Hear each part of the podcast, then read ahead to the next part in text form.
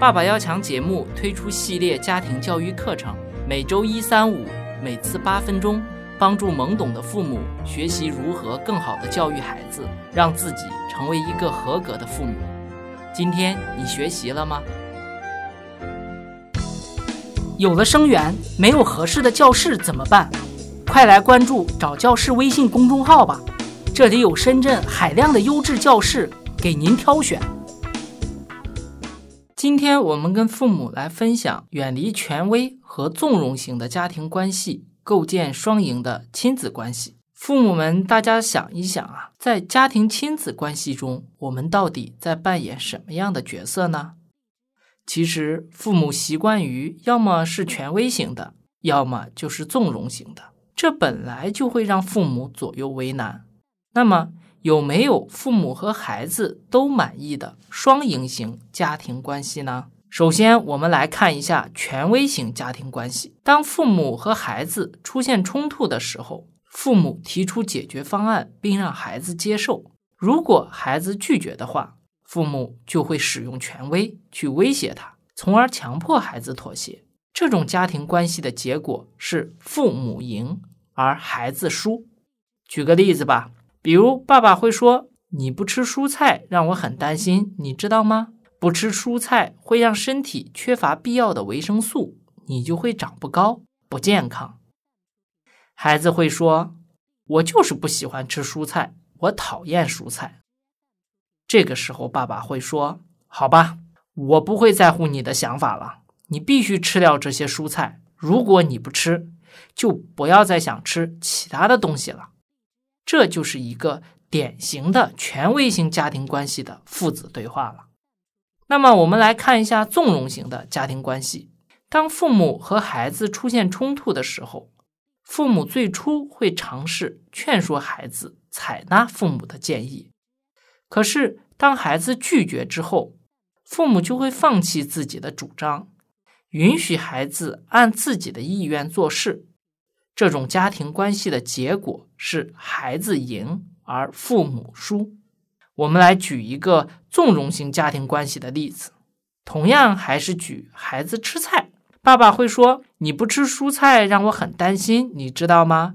不吃蔬菜会让身体缺乏必要的维生素，你会长不高，不健康。”孩子会说：“我就是不喜欢吃蔬菜，我讨厌蔬菜。”这个时候，纵容型家庭关系的爸爸会说：“我真不知道如何给你说了。你是知道应该多吃蔬菜的，对吧？如果你坚持不吃，那我只能说这对你没有任何好处。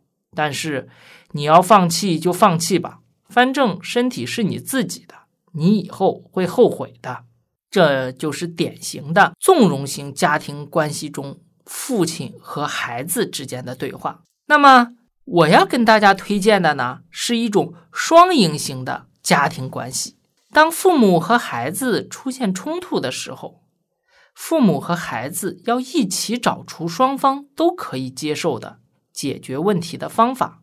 当然，双方都可以提出解决方案，然后大家再一起来评估，最终选出一个最佳方式。这种方案的实施。并不建立在强迫和权力的基础上。还是举刚才孩子吃蔬菜的例子，我们来看一看双赢型的家庭关系中父子是如何对话的。爸爸说：“你不吃蔬菜让我很担心，你知道吗？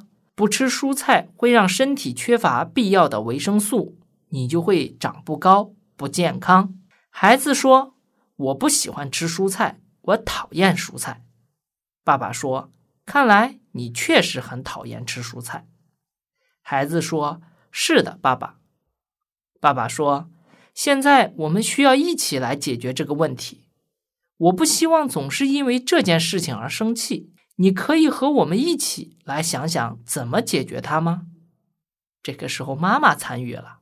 妈妈说：“我有个好主意，我们把自己解决这个问题的方法写下来，然后一起来看一看。”或许我们就可以找到大家都能接受的方法了。孩子说：“好啊。”爸爸说：“我们来列个单子，上面写出你爱吃的蔬菜和你不爱吃的蔬菜，你觉得呢？”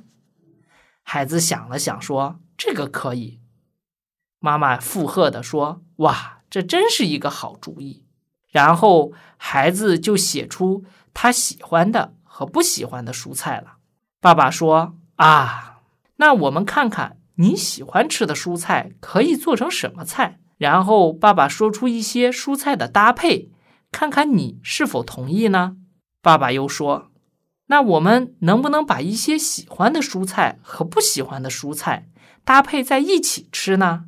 比如说西红柿炒鸡蛋，来征求孩子是否同意。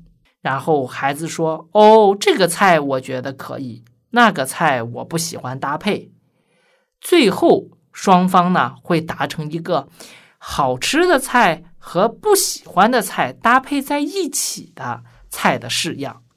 最后，爸爸会说：“好的，那让妈妈把你同意吃的蔬菜搭配写出来，贴到墙上吧。然后我们大家一起来执行。”这个时候，孩子说：“太好了，我同意。”从这个双赢型的方法来看，父母的解决方案，我们可以看出，这不是父母在哄骗孩子接受，而是双方真正达成了对问题解决方案的一致意见。同时啊，父母也要警惕一些孩子赞同的方案是不切实际的，或者对于孩子来说执行起来会很有难度。这些方案呢，就不建议父母采取了。因为啊，对于年幼的孩子来说，孩子会缺乏社会经验，无法看到一个方法执行的难易程度。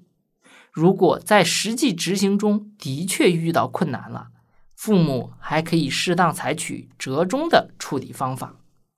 我们来总结一下，今天分享了双赢型的家庭关系。父母要知道，影响双赢的最大敌人是父母固执地认为人际关系中只有一种解决方案，或者说内心根本不想尝试其他的方案。也是因为这种思维的诱导，使父母试图控制孩子。去接受一个预先设置好的所谓答案，结果只能是要么孩子屈从，要么父母屈从。其实这对家庭亲子关系来说都是一种伤害。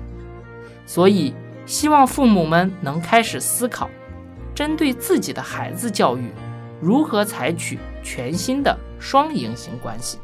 欢迎大家在今日头条搜索“爸爸要强”头条号。在同步发表的文章中分享自己的观点，一起来参与讨论吧。